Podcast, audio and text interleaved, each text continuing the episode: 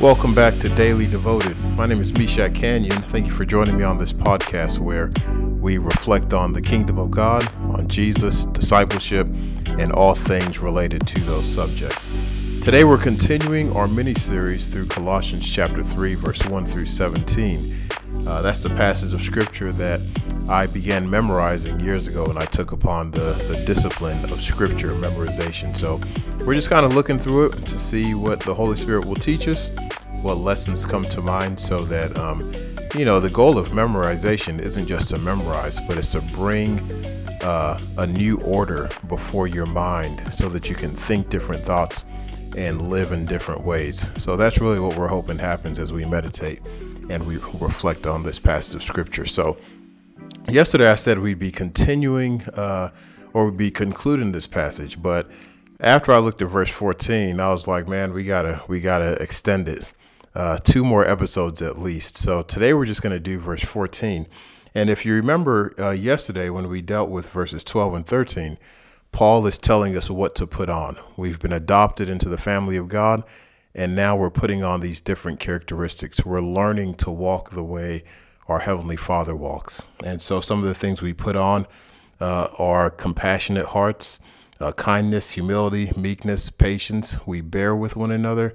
Now, listen to, we forgive one another. I think I can't miss that. We forgive one another just as Christ has forgiven us. Now, listen to what verse 14 says. Above all these, put on love, which binds everything together in perfect harmony. Now, love's a really popular word. It's a very popular word, but what does it mean? What does it mean? Well, when, when Paul refers to love, obviously we go to 1 Corinthians 13. That's where he says, uh, you know, he talks about love the most uh, in everything that he has to say. But um, because I, I don't want to, re- maybe I'll reflect on that passage uh, later on. But here's a definition of love that I think summarizes everything that Paul is saying love is a willingness to see the good come to pass in someone else's life. That's what love is. It's a will to good. It can be expressed romantically, it can be expressed through friendship, but even those expressions, you're just adding something else to love. If you remove the romantic aspect of love, where you feel a certain way uh, romantically for somebody, you still, at the very essence, have a will to do what's good for somebody else. So when we think about loving God, we think about doing what's good for God. Now that's that's a thought right there. Have you ever thought about what is good for God today? If I want to love God, I have to think about what's good for God. Well, what can I do today with my own life that will be good for God? Not good for me. Now, you can trust that if you do something good for God, it'll end up being good for you as well. But that's what love is at its core it's a will to do good and a will for good things to happen to the other person. Now, obviously, we know from that definition that that kind of rubs against the uh, contemporary definition of love because the, te- the contemporary definition of love is really closely rooted with desire. You know, love and desire go hand in hand. That's why people talk about making love. And when they talk about making love, we all know what they're what they're referring to or what they're thinking about. But love really, love can can connect with desire, but love at its essence um, uh, isn't necessary to be attached to desire in order for it to be love. Indeed, you can love somebody and do something that they don't like, or you can love somebody and do something that you don't want to do for them, because love is connected to the will, not the emotions, you know, not the feelings, but the will. And sometimes people can love you while they're doing things to you that you don't particularly like. As I was reflecting on this passage, I thought about when I was in boot camp. I joined the Marine Corps boot camp right out of high school. And man, I remember the first night we met our drill instructors. These guys were crazy, man. They they were. I mean, there's about 78 of us in boot camp, ages 18 to I think 25 years old. I was an 18 year old, and we're in our barracks. This is after 24 hours uh, of these drill instructors just killing us, man. I mean, in in your face all the time. Uh, I think the goal of the first phase of boot camp is to destabilize you, to kind of strip you of all the comforts, all the pride, all the ego that you have, and really uh, strip you down to nothing so that they can build you up. Well, in the process of doing this, you see a lot of grown men who can't cope, you know? Our first night there, when we finally got to go to sleep, I kid you not, man. I'm, we're we're in our barracks. Everyone's in their bunk bed, and we're we're laying there. Everyone's trying to go to sleep, and all you hear coming from around the barracks is sniffling, as these grown men are crying, and they're crying because grown men have been yelling at us, telling us to move faster, telling us to shut up, calling us names. And man, I remember, and I, I can't even lie, I was crying too. I wanted I wanted my mommy to come get me. But I, I remember laying there and thinking about all the grown men that I had seen kind of melt into the floor as these drill instructors were getting on us.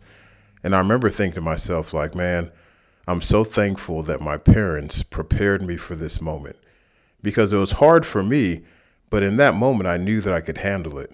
And it's because my parents raised me to face adversity, to face challenges, to figure out how to how to be present, how to stand up for myself, and all those things.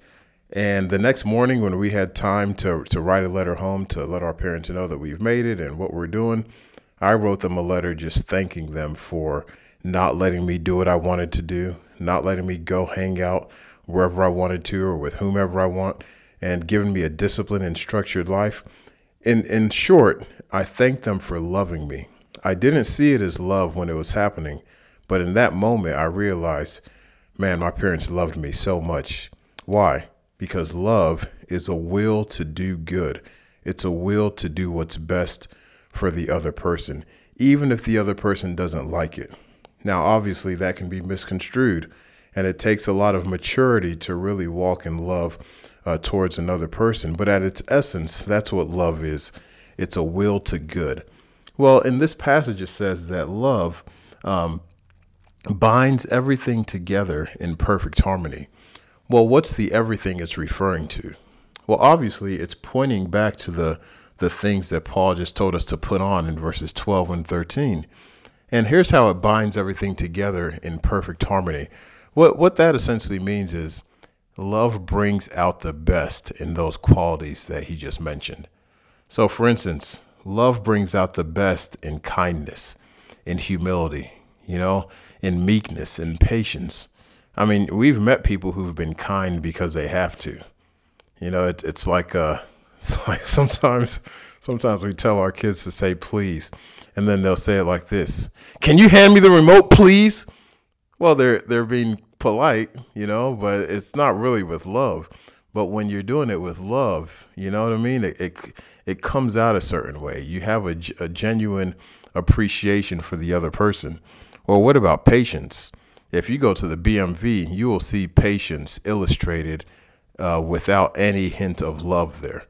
But when patience and love, or when patience is made perfect by love, that's when you see someone able to suffer long because they really will what's best for the other person. So, love is kind of like the thing that, you know, if you do something without love, you may be doing that thing in a characteristic kind of way, but when you do something with love, now you're operating in kingdom territory. That's why in Galatians chapter 5 verse 22, Paul says the fruit singular of the spirit is love, and then he lists the rest of them: joy, peace, patience, kindness, goodness, faithfulness, gentleness, and self-control. Because love is the perfection of all those things. It's like the belt that you wear, or maybe, you know, I'm not really, I don't have a great fashion sense, but some of you know that every now and again you put on an outfit and then there's one piece. It might even be a small piece that uh, just completes everything. You know what I mean? That's what love is. It brings out the best in all of these characteristics that we're supposed to have. So that's why I wanted to treat it separately.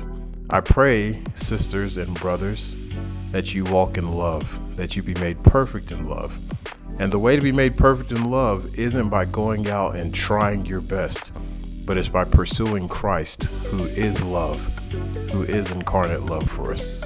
So God bless you. as your life is saturated with love today.